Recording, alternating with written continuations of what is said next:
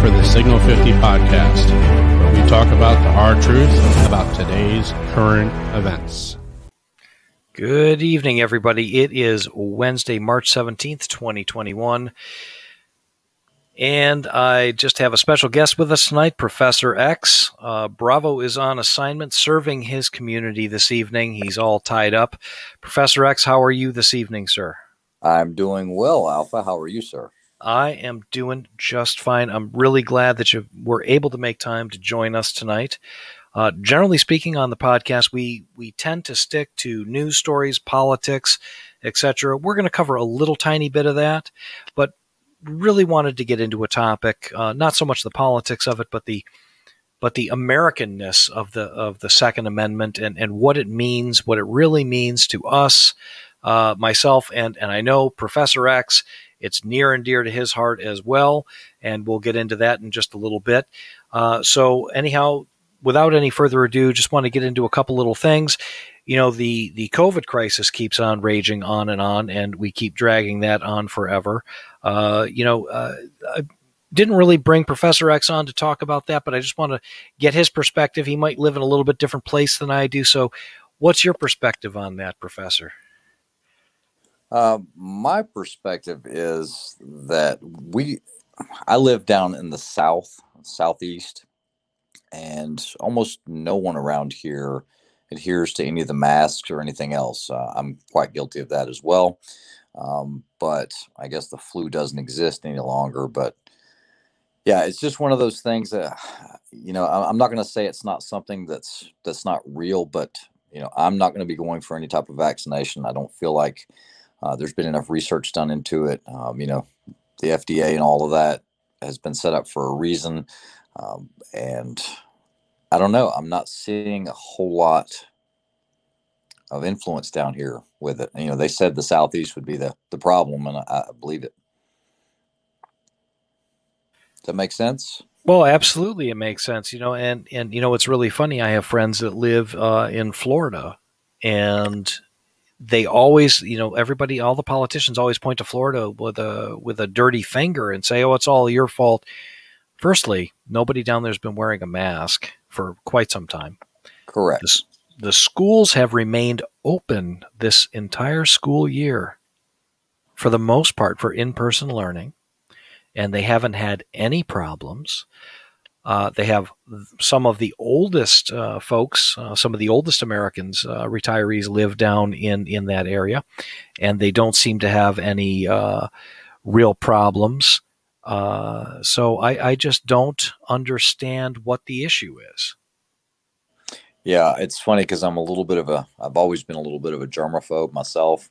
Um, so when all of the hand sanitizing and all of that came about, that's something that should have been in place in the first place. Of course, that's going to help with any type of, you know, uh, spread of, you know, the you know influenza or anything like that. So I was happy to see that. But you know as well as I do, uh, these little masks, they're not doing anything. Um, they're just keeping some droplets to yourself. They're not going to keep you from catching anything. Right.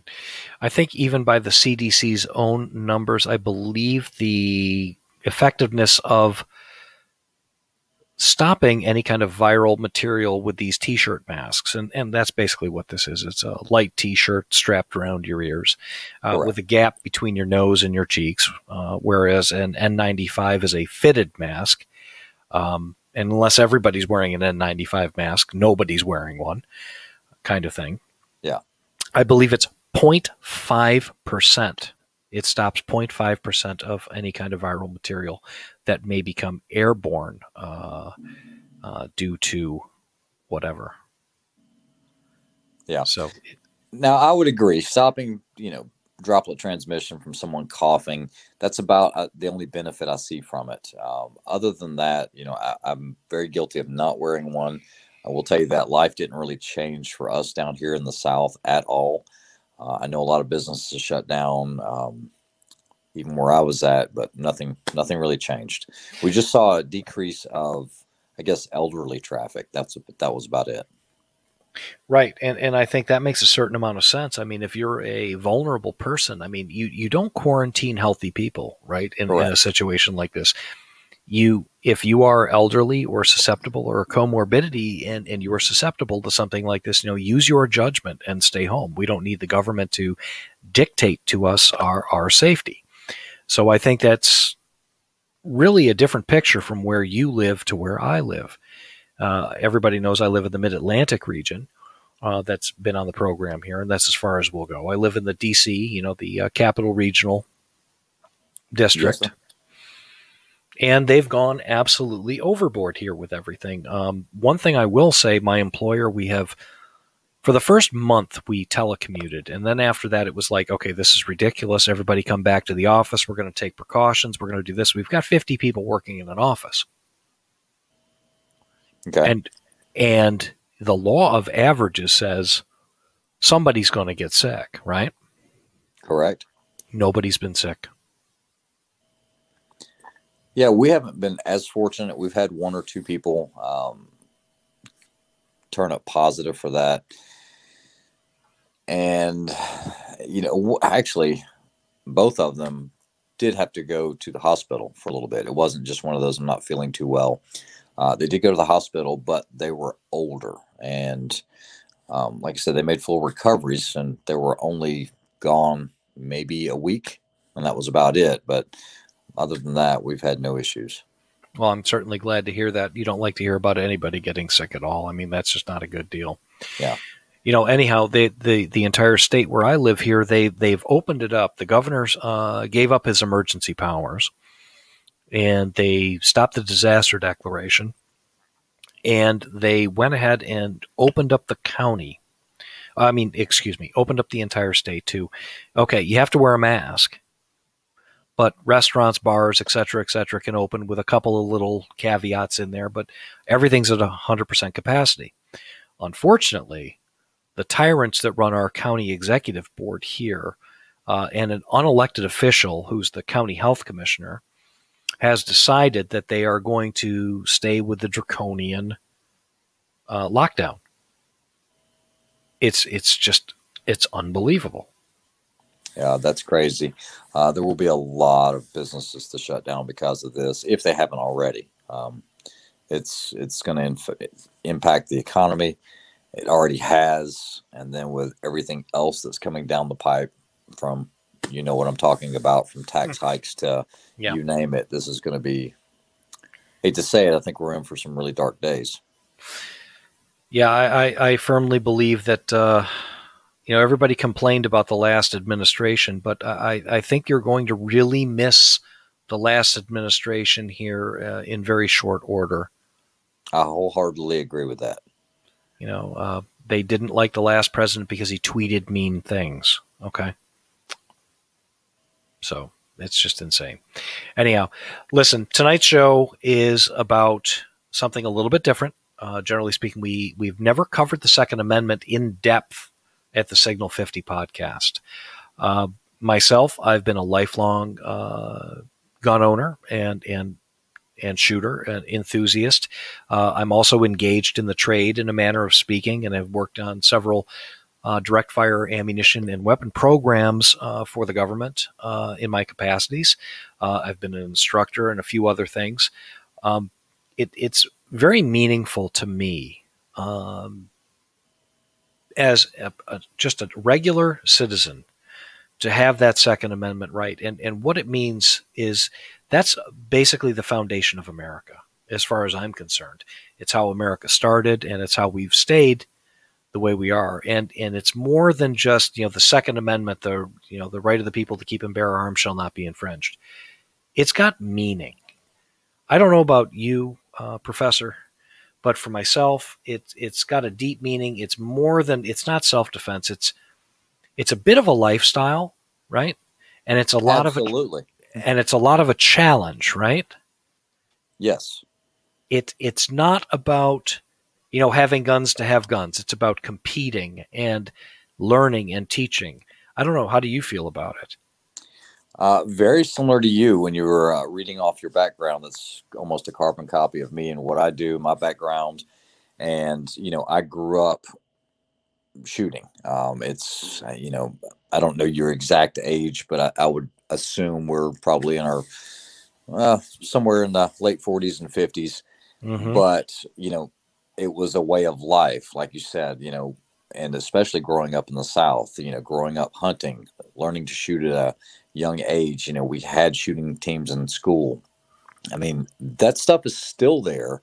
Uh, but maybe I, I, don't know what it's like uh, where you're located, but we still have those um, in some of the schools around here, but it's becoming less favorable. They've demonized it so much, but just like you said, it's more than it's more than just about collecting guns. It's more than just about self defense. It's like I said, it's you know it is a way of life. I grew up around them. I grew up competing with them. Uh, I enjoy it. It is a challenge. It's no different than someone liking golf. It, it, you know, demonize it all you want. It's a tool. It's how it gets used. You guys all know that. Um, right. But it's it's like you said, it has meaning.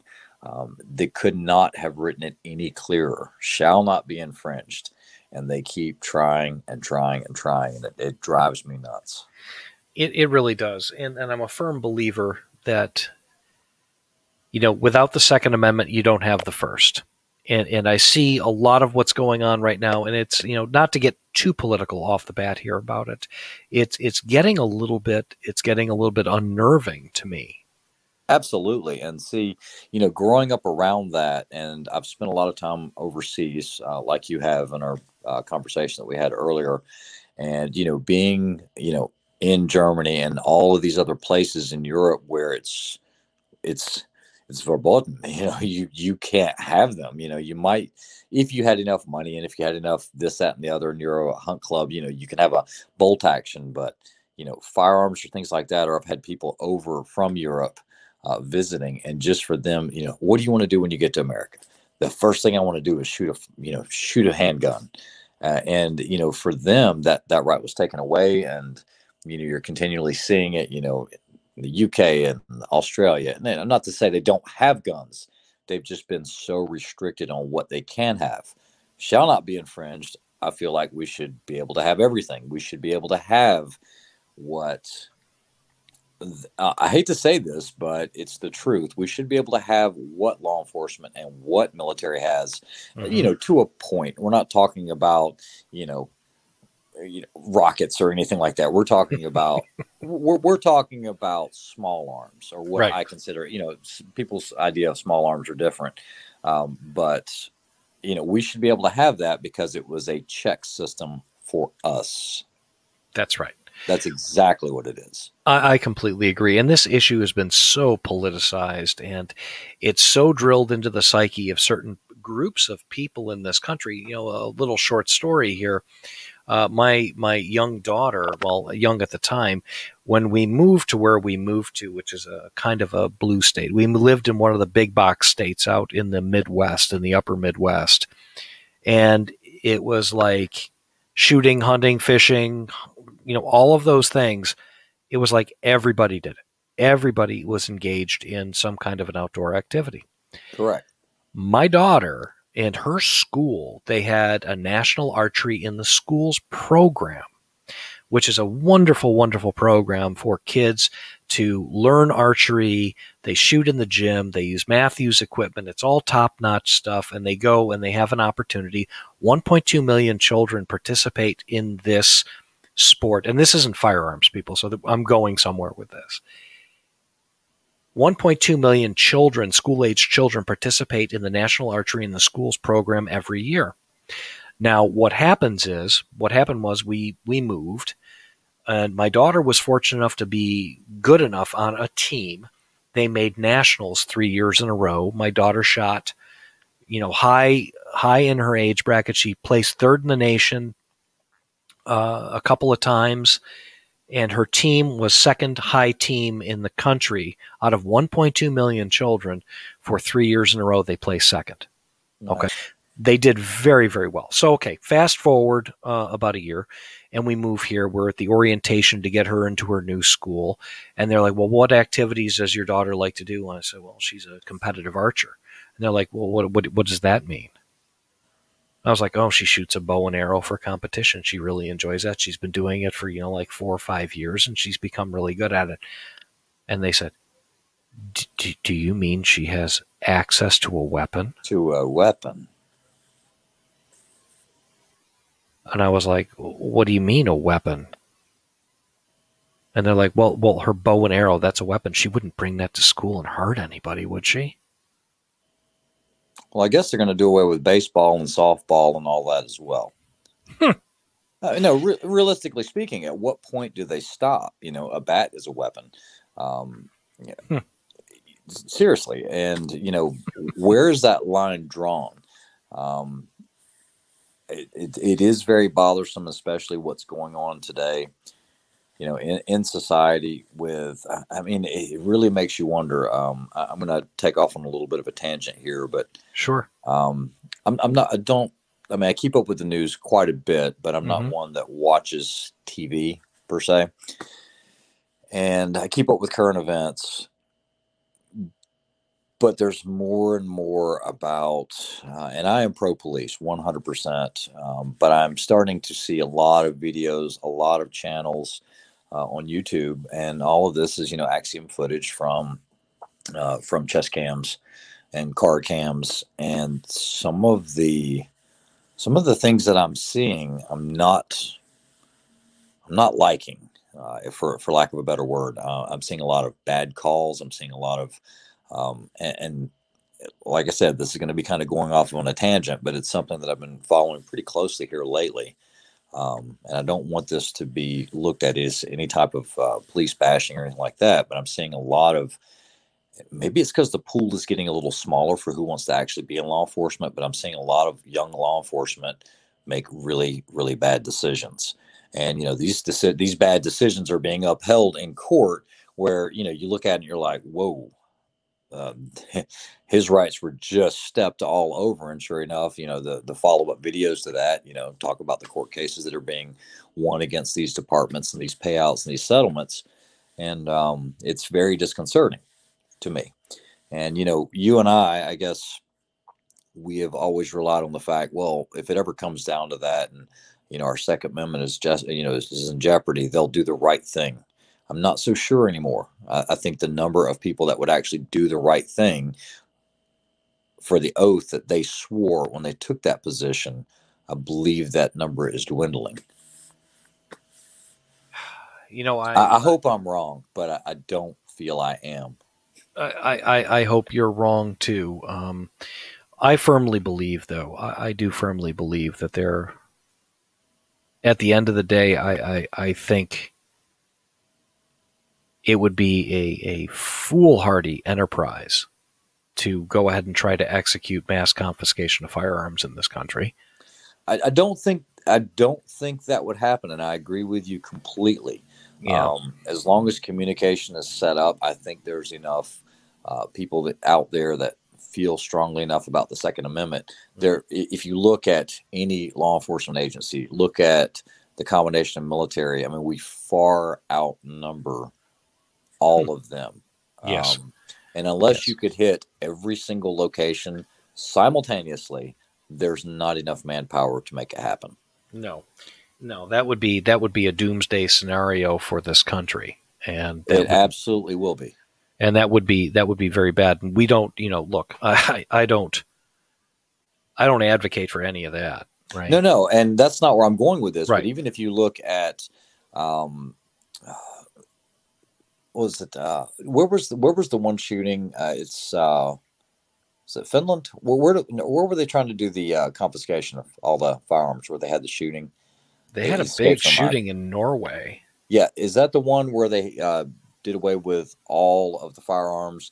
And they expected everyone to turn them in, and I believe at this point they've only recovered. They've only gotten like fifty percent or something like that of the firearms turned in. Can't recall exactly. I can't recall exactly, but uh, we just know that that's never going to happen. Oh, New Zealand. It was Oh. in New Zealand. Yeah, it was New Zealand. That's right. That's They had a correct. That's right. New Zealand. That is correct. And you know, and you know, even in Canada, you know, one of their rebuttals is we don't have the Second Amendment here, and they don't. We do, and that was established long ago. And we've got to remember, you know, that that is in place. Well, it is in place, and, and it's an important thing, and it, it's what separates us and makes us a fair. And, and you didn't go on a tangent at all with this. You're, you're exactly spot on. The Second Amendment is what differentiates us as a free country from others. Absolutely. And it's it's a keystone of our society and our constitutional republic. And we're not a democracy, people. We're a constitutional republic, okay? A representational republic. Yeah. Even though we're not really being represented very well right now, but that's another story for another time. So listen, you know, all the politics aside, Professor, you shoot in a lot of competitions. Why don't you why don't you tell us and tell the listeners what that's really like and you know the the soup to nuts kind of experience and the lead up and the event and the people you're surrounded with and to give people the real sense of of real people that shoot in this country. Maybe they've never heard it before. Okay, so you know that that is a huge sport and that's exactly what it is it's a sport. You know whether you're a golfer or whether you're a tennis player you know people have things that that they enjoy doing you know so you might only be a hobbyist. You know maybe you're a golfer and you've been golfing for 10 years and you just enjoy the absolute living daylights out of it. Maybe you'll never be that 70s golfer. Um, but you still go out you still enjoy it now in shooting and shooting sports you have so many uh, levels of competition, everything from USPSA, uh, which you know basically that's going to be pistol shooting. It's shooting. It's on the move. You're under the clock, shooting against others. You have three gun competition, which is pretty much dead now because you can't afford to do it because you know there's no ammunition or you can't people that have ammunition and have stored enough ammunition are not going to burn it knowing not knowing when they can replace uh, what they have um, you know, right now, you know, because you guys know if you reload or even if you don't, if you go to the store, you can't find ammunition. If you do reload, you don't want to keep reloading and then all of a sudden you find yourself without it. You don't want to keep pulling from that cookie jar and wake up one day and find out that you have no more cookies.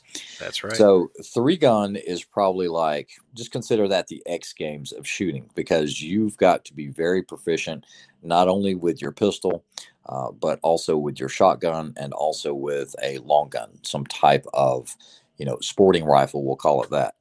And you've got to make split second decisions on how you want to shoot this or when you have malfunctions on how to clear them. Um, it truly is the X Games uh, because most big three gun competitions, especially on a nationals level, um, you can shoot one stage 15 different ways by the same squad of 15 shooters um, because it's how you want to play that game. And you can also play to your strengths and weaknesses. You know, if you're a strong, strong pistol shooter, but maybe not so good with your shotgun uh, or maybe your long gun, whatever the case is, um, you've got three gun. Then you have long range competition. One of the most exploding sports right now in the shooting world is precision rifle shooting.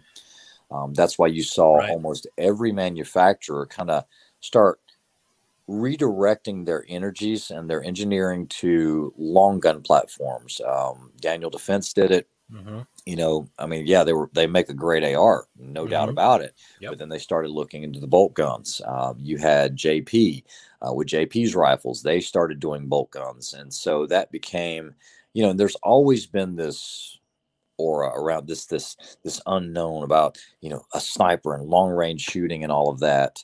Um, and I think people started to embrace it. Electronics started to change that right. game and how it was played with items like Kestrels, uh, which are basically um, ballistic solvers for you. You know, they're going to read your wind, your environmentals.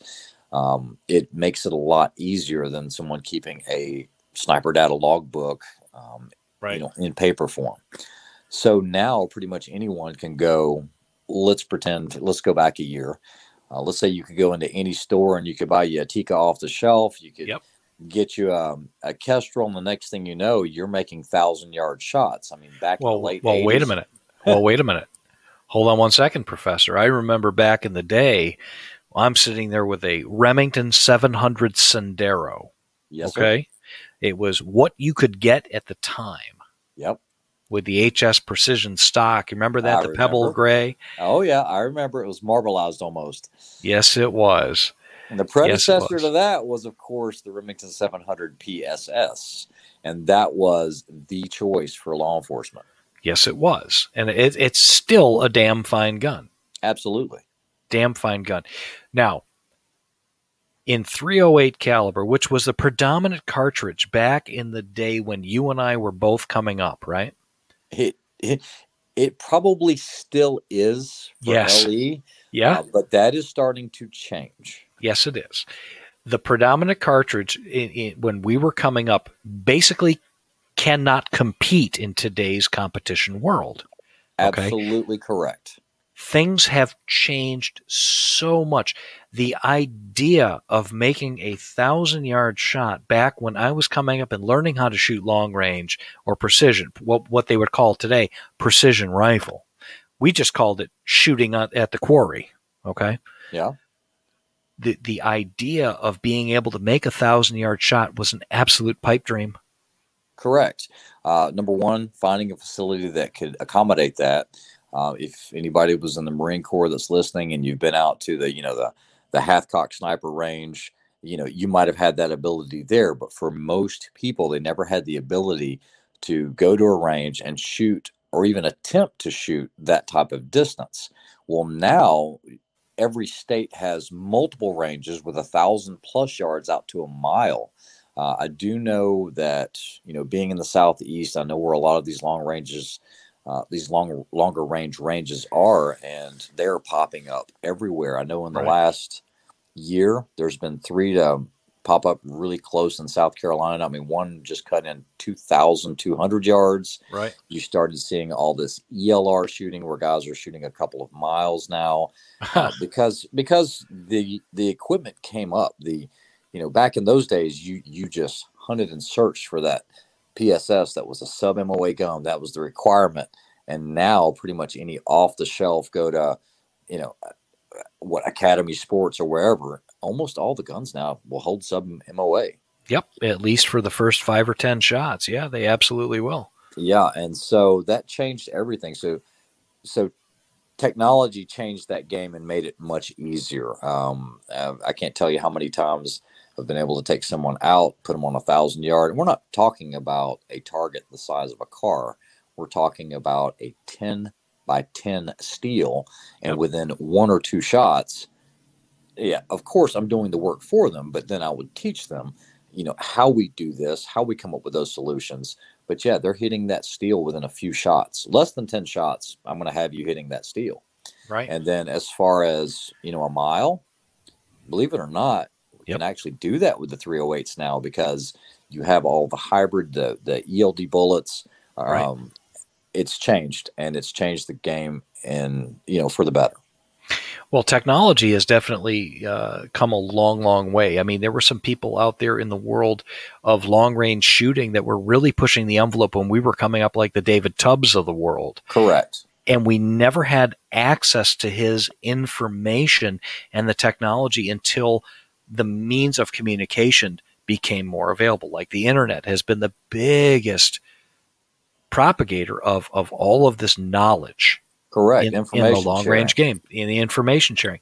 Like Professor and I will get on a, a call and we'll do a you know some another thing somewhere else, and and we get field questions and. I, I, I can't hold a candle to Professor X over here in certain ways, but I can hold my own and he can hold his own. And what we try to do is we try to educate people. We try to make Correct. people better at what they do so they enjoy it more and they pass that knowledge along to someone else. Correct. Uh, it's not only about passing it along to, you know, younger generations. You know, I've got my daughter shooting as well. You had Right. your daughter. You know, you. I think outside of archery, I think she shot as well. Yes. And uh, you know, it's passing that on and instilling in them that hey, this is this is your right. You need to know how to use this. It is a tool. Um, you know, and just to continue on with all the different shooting. I mean, we can't forget about the guys that do trap and skeet and five stand and Oh, yeah. sporting clays. And you know, you've got small bore. There's just so many different facets of shooting. Um, Right. You know, and it, it's a shame because you know you're starting to see, and I don't know if it's changed completely. Maybe you know about this, but like even with like biathlons, they've kind of moved away from rimfire. Some of them still do it, but then a lot of it's air gun now or air rifles. And I'm not taking anything away from those because some of those actually are more powerful than than 22, but those are the guys that are shooting the Anschutz. Um, Oh, yeah. You know, when you ask me this question, there's so many different things you can do. Look at what they're doing with 22 long rifle ELR shooting. They're That's right. taking 22s and shooting out to 500 yards in competition. It's one of the hardest things you can do because That's insane. yeah, it is. Uh, you better know how to read the wind. and Oh yeah. you know, you're starting off with with rifles that you're going to already have 30 minutes to 40 minutes of angle in the base itself. Right. Just so you can reach out to 500 and even then you're still going to have to hold in the reticle after you've maxed out your turret. It's insane. Well, for everybody out there that's listening, when, when we when we use a technical term like 30 minutes of angle, a 22 long rifle is not a particularly powerful or fast or wind bucking type weapon. When we talk about 30 minutes in the base, that's an elevation of the tail end of the optic that crosses the tip of the barrel, uh, so you gain elevation capability uh, towards the terminal end of the ballistics. Uh, correct me when I'm wrong, Professor No, that's correct. And see, just a simple explanation. Yeah, so very very simple to to break it down even more. You know, back in the days of the Senderos and the PSSs, Oh, yeah. everybody was running zero or possibly ten minutes. Yep. Um, now standard on most rifles are going to be twenty minutes of angle. Yep. Um, it's just a and and don't let anyone confuse you guys. We can really simplify this.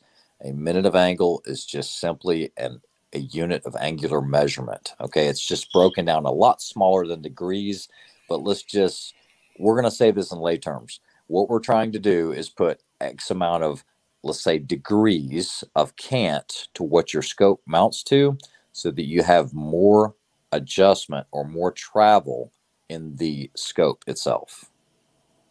And because we're shooting so far, we would really limit ourselves if we weren't canting that scope. So that's what this means. Right. And that's why back in the day, about the limit of what you could do with the zero zero setup on a 308 700 rifle, yards. seven, maybe 800 yards. That's Yes. about it. Correct. And that's why I say that a thousand yard shot back in the day with a one inch scope tube, and that's another thing. The technology and the optics and everything has advanced so far. It's fascinating when you want to get down into the weeds and the and the geekiness of all the equipment. Yes. The optics have gotten just so much better, so much cheaper. Correct. I mean, I remember back in late 80s, early 90s, Yep. in order, you know, and for those that don't know, there are two major types of scopes. You have second focal plane and first focal plane. The only thing you need to know about that is on a second focal plane, your reticle never changes size. It is constant and the picture zooms as you change your magnification. On a first focal plane, which just basically means that the reticle is in the first focal plane of the scope, as you change magnification, it will increase or decrease the size of the reticle that you see. There are advantages and disadvantages of both, but where I'm going with all this is back in the day, a first focal plane scope, you were looking at thousands of dollars, and that's in late 80s, early 90s dollars. Yes. And now you can get first focal plane scopes from Vortex, like a diamond, for $300. That's right.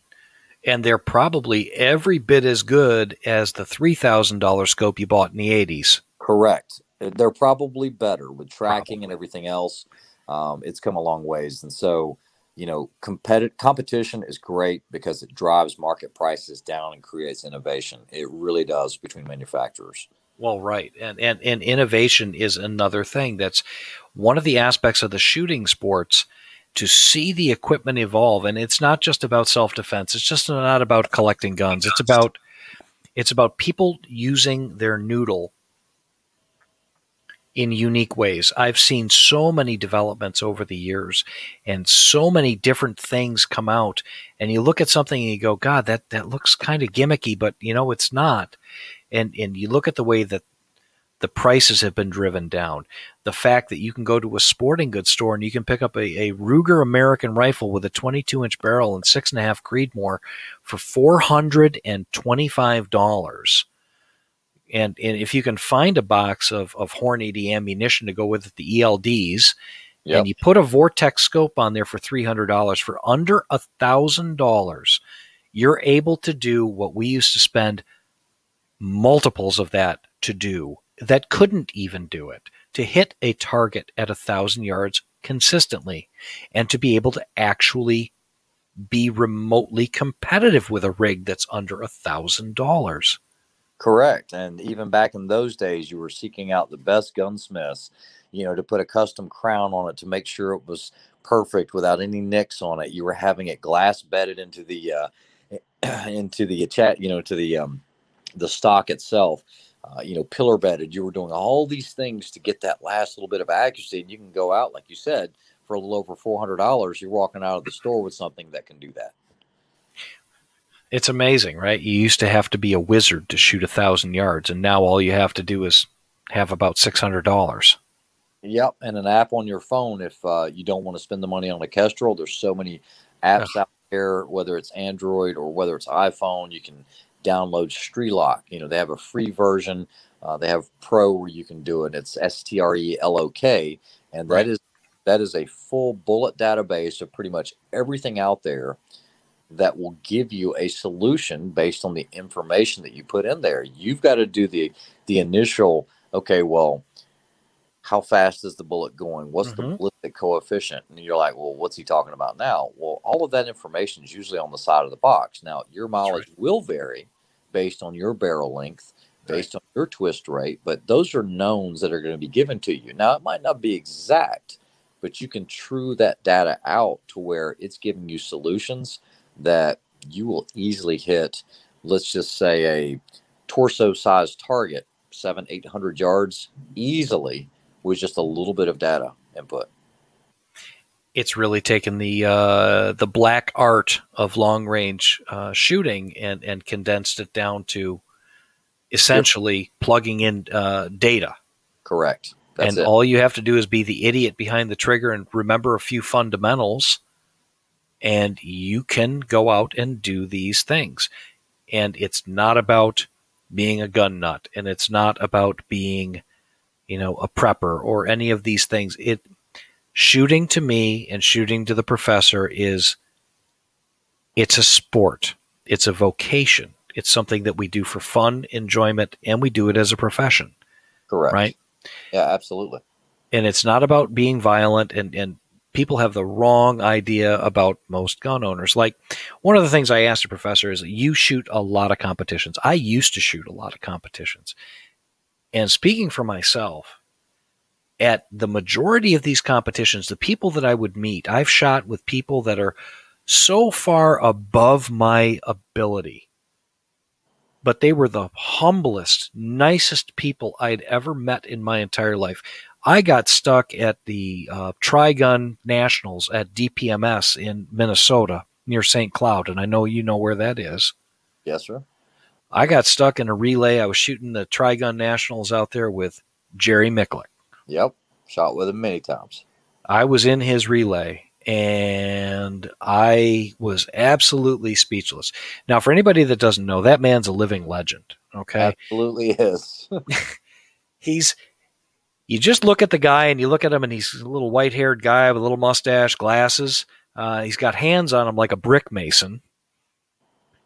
Uh, and I don't know if anybody's ever seen the hands of a brick mason. I mean, he's got fingers on him as just like steel rods, right? This man is the fastest gun in the world. Full stop. Yeah, it holds multiple national um, or world records. Um, I mean, everything from longest pistol shot to fastest. I mean, so many world records. I mean, the, the guy is just unbelievable. You know, he's sponsored by Smith & Wesson Performance Center. I've shot a lot with his daughter, uh, Lena Miculek. Yep. And, um, you know, just been around them a lot because they do hit a lot of the same matches that we go to. Because um, I've always prided myself in being competent in multiple shooting disciplines, not just okay a one trick pony. For me, it's kind of like uh, I hate to use this analogy, but kind of like the thrill of the chase. Um, you know, what I want to try to do is if somebody, you know, introduces a new type of sport to me that's shooting related, I want to try to learn everything I can about it. Total immersion, you know, and I want to try to quote unquote master that to, or at least I'm very, very competitive with it. If I really like it, I'll continue to stay with it. But if not, then I'll move on to a different type of discipline. Uh, but I really enjoy the shooting sports. Um, you know, there's more to the Second Amendment than just self defense. You said right. it perfect. The the point is, you know, you're you're absolutely right, and and you want to learn everything that you can. And and this guy, just as an example, Jerry, this guy, there, there's nothing he can't do with a firearm. I would agree with that. Okay, so one of the times that I shot with Jerry, uh, it was at the World Championships, and um, the World Championships are different in that you don't supply your firearms; they are supplied for you. The ammunition supplied for you. Uh, it puts everyone on the same playing field, so that equipment. It's NAS- NASCAR.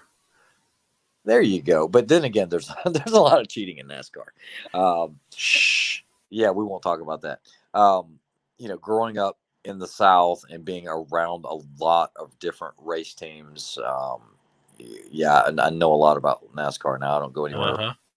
but uh, when it comes to shooting some of these world world events, they're really unique in that it'll bring manufacturers together, and they'll say, I- "I'll just give an example. We'll just say I'm going to make something up. We'll say IWI comes out, and they'll say, "All right, we're going to supply 15 Tavors for this stage." So when you get to that stage, and it's usually multi-gun, uh, but what they'll do is, let's say there's 15 different stages that you'll shoot over the course of three days. Everyone's shooting the same ammunition that's provided by an ammunition company. They're shooting the same type of firearms. Now there's 15 different Tavors there, but if let's say Aimpoint happened to be or Trijicon happened to be the sponsor, then those will all 15 be outfitted with those Trijicons or Aimpoints. Uh, you don't know how they'll shoot. Everything's supposedly zeroed when you get there, but it's luck of the draw. You really don't know. But what's unique about it is it covers all different facets. So stage one might be a three gun stage. Stage two might be a long range precision rifle stage with bolt guns. Stage three might be silhouette, small bore, Bianchi cup. Matter of fact, it's one of the only times in my life I've ever beat that man was in an individual stage for um, the modified Camp Perry. Uh, I'm a pretty proficient pistol shot, and I and I ended up placing third in worlds on that. And I was like, you know what, this is my cup of tea. I'm pretty good at this. but see Jerry shoot all of those disciplines. You know, I knew he could shoot a shotgun well, but I didn't know he could shoot a shotgun that well. that came to trap skeet, uh, all he pretty much cleaned everything, and I'm like, holy crud, he Yeah. is total package. Well, I'll tell you what. I'll tell you what. When you when you watch him pick up a gun, it doesn't make any difference what it is. If a broomstick could fire a bullet, he could make it work. Okay. Absolutely could shoot it faster than you could. yeah, absolutely. Yeah, yeah. He's he's unbelievable. right faster than you could too. exactly.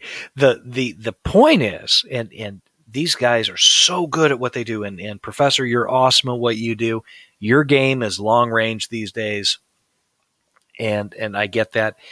I when I was shooting with Jerry, I was just a young guy. Okay, I was just starting out. This was my first really big, big competition that I was ever in, and I was, to be honest with you, I was absolutely scared out of my pants.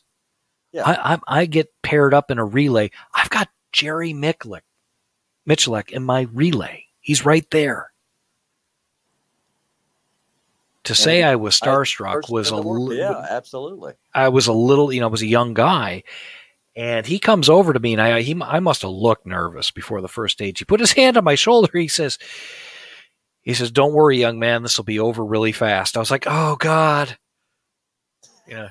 And he, he was just kind of breaking my chops. He was trying to make me smile, make me laugh, and he was just all of these guys. The point I'm trying to make is all of these guys, no matter how good they are, yourself, myself, everybody that we know, the people that are genuinely involved with the Second Amendment and the shooting sports, we are teachers. We are ambassadors. That's right. We are We are ambassadors for the sport. We are teachers for the sport. We advocate safety, responsibility, and training. I agree. This is not a, a test of bravado to go out and shoot. The Second Amendment and owning guns is not that at all. And if that's what you're all about, then I'm not about you. Okay? This is a challenge. The Second Amendment is a gift given to us by our founders, and we have to keep it alive by being responsible, by being smart. Yes. And I believe, without getting into the politics, I think we're already starting to see the beginning of what they're going to try to do with, you know, the gun grabbing and everything else. I know that um, just a few days ago, I think it was uh, last Thursday or something, they're already going to start I think it was the Charleston loophole or something like that. And, you know, if you don't understand what that was about, um, basically, and I don't know how many, how familiar you guys are uh, with the processes that go on, and it is going to vary by states. I, I get that. Um, you know, some states there's already, and I don't know what it's like where you're at. Um, but some places have a 10 day cool off period. Some places, you know, don't. Uh, we don't here. Basically, let's say you go into a gun store, whether you want to buy a long gun, uh, let, us say you're going in to buy a long gun, sporting rifle, they're going to have to do the NICS check on you, plain and simple. And it's either going to come back approved, delayed, or denied. Right. Okay. And so that's it. If it's approved, no problem. You you get your receipt, you leave with your rifle, and that's it. That's the way it is here, uh, like in you know South Carolina, North Carolina area. Um, if it's denied, then of course you don't get it for whatever reason. No, you had something in your past or whatever. It could be a mistake, but typically not. And then you've got delayed. Delayed means um, we really haven't decided. And so what that does is that tells the, I guess, the gun store owner that they can't release that firearm to you yet. So what they'll tell that person if they get it delayed is you've got to wait three days. And if we haven't heard back, which that happened quite a bit, um, you can then come pick it up and take off with it. I've actually seen that quite a bit, even with people that I know. I mean, it doesn't necessarily mean you're bad or whatever. It just means they just couldn't give you an instant response. I believe what they voted on last Thursday, and I don't know if there was anything else in this bill, but uh, what it was supposed to do is extend that to 10 days now. So for the states that got a delayed it gives them now up to 10 days. And the excuse was so that the FBI or whoever could perform a more thorough NICS check. Is that what you understood from it as well? Yeah, for the most part, I think that that pretty much sums it up. Yeah. Now, when they start trying to hide stuff, because my understanding is they're supposed to start going after online gun parts. We're not talking about online guns because you know a lot of people don't understand that you can't buy guns online direct. You're going to have to, right. you know, still have it transferred to a dealer. Now, that right. being said, I'm going to be devil's advocate here uh, because, uh, you know, knowledge is everything. Let's go ahead and talk about it. So, you do have these places like Armslist, and you could have an individual that sees a firearm on Armslist and they check their region and now it's not going to go through a dealer. Now that's going to be a person to person sale. I believe this is the next thing they're going to go after uh, because that responsibility technically falls on the person that's selling it. They're supposed to verify that you either, you know, have a concealed or that you're not a convicted felon. That's what's going to fall back on them. There are ways to buy guns online, but it's not through a dealer, an FFL. It's going to be an individual person to person sale. You can't do that to an out of state person. Right you have any transaction uh, like that. Uh, and depending on what state you live in, there's still no face to face transactions in certain states. Yes. Now, like I said, every state's different. Like in right. North Carolina, South Carolina, you can still do those face to face transactions. Um, it's always recommended that you get a copy of their concealed. Uh, the burden of proof is going to lay on you if something happens and that person does something heinous with it. Um. They say, "Well, how did you know this person wasn't a convicted felon?" Well, I don't know. He gave me three hundred dollars.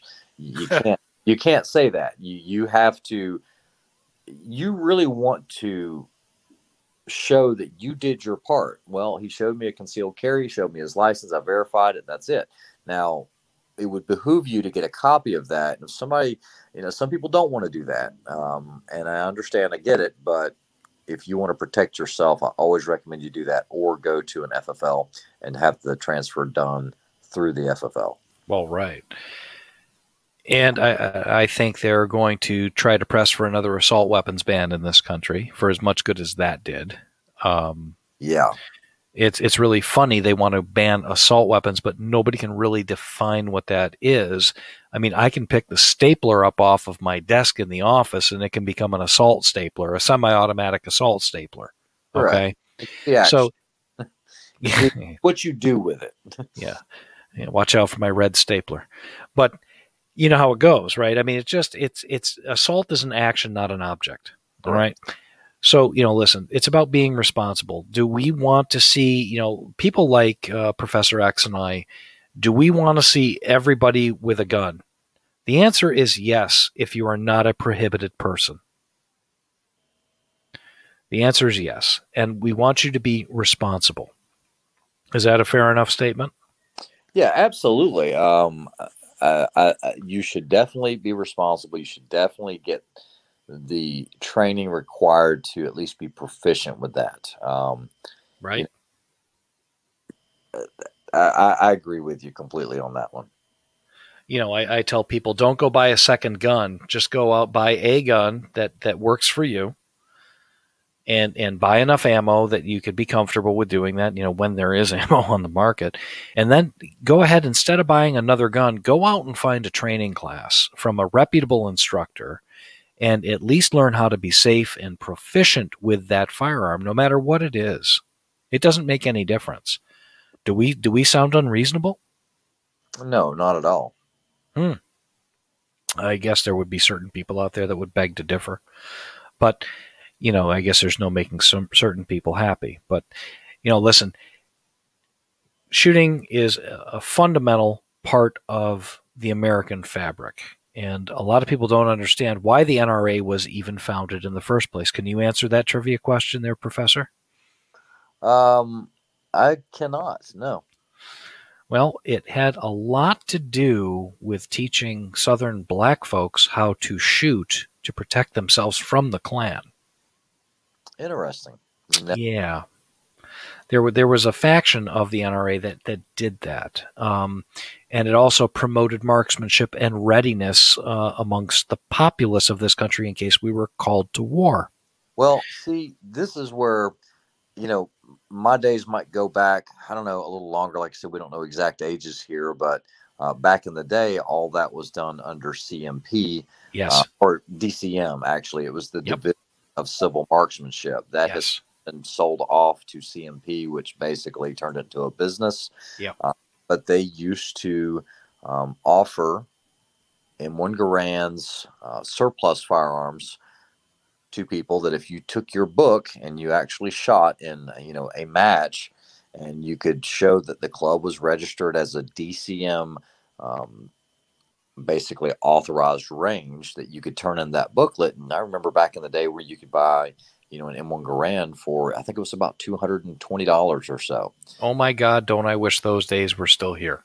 Yeah, and oh yeah, don't we all? Don't we wish we had crates of those? Oh my God! Uh, but yeah, I mean that was something that was I think that was originally put in place by the government, right? Yes, it was. Yep, and then you know because it was a way of life. Everybody, I mean, come on, remember the Sears and Roebuck catalogs? All it was it was it's a way of life and somehow that's changed well it's really funny people have very short memories you and i are exactly the same age okay, okay.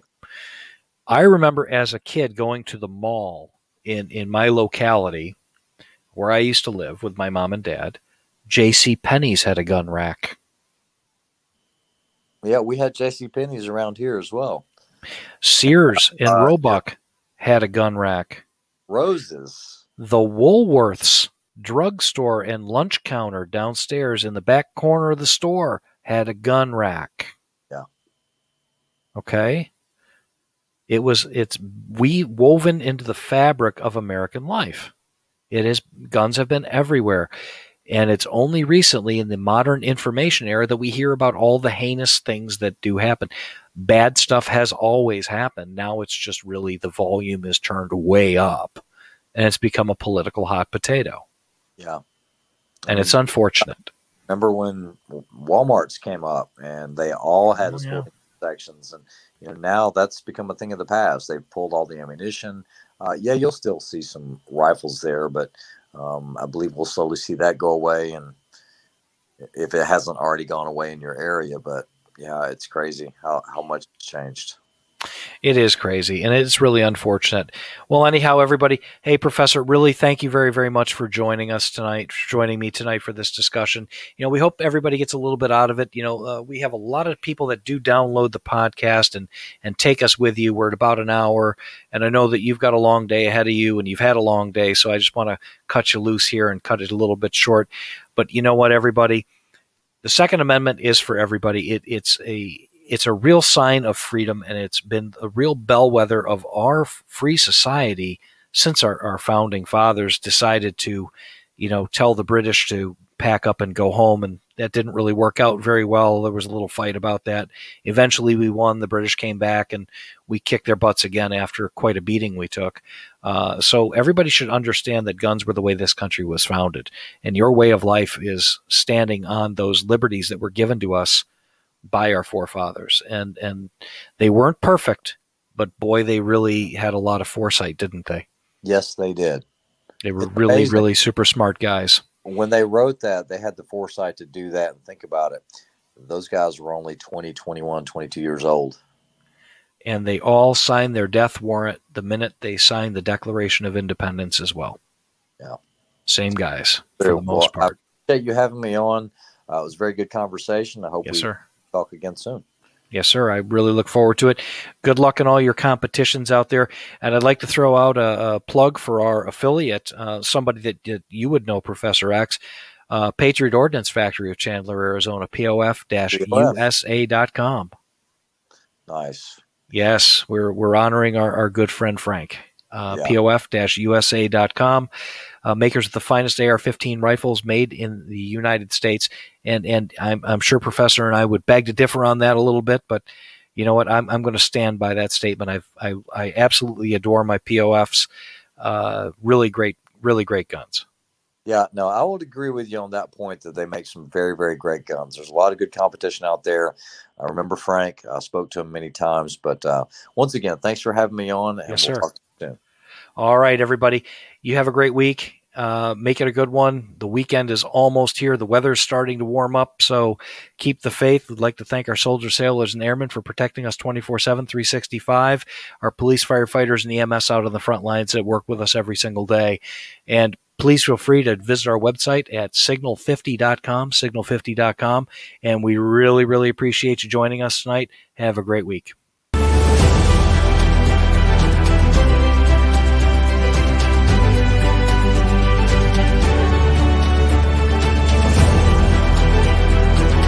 Again, thanks for listening. This is the end of our Signal 50 transmission.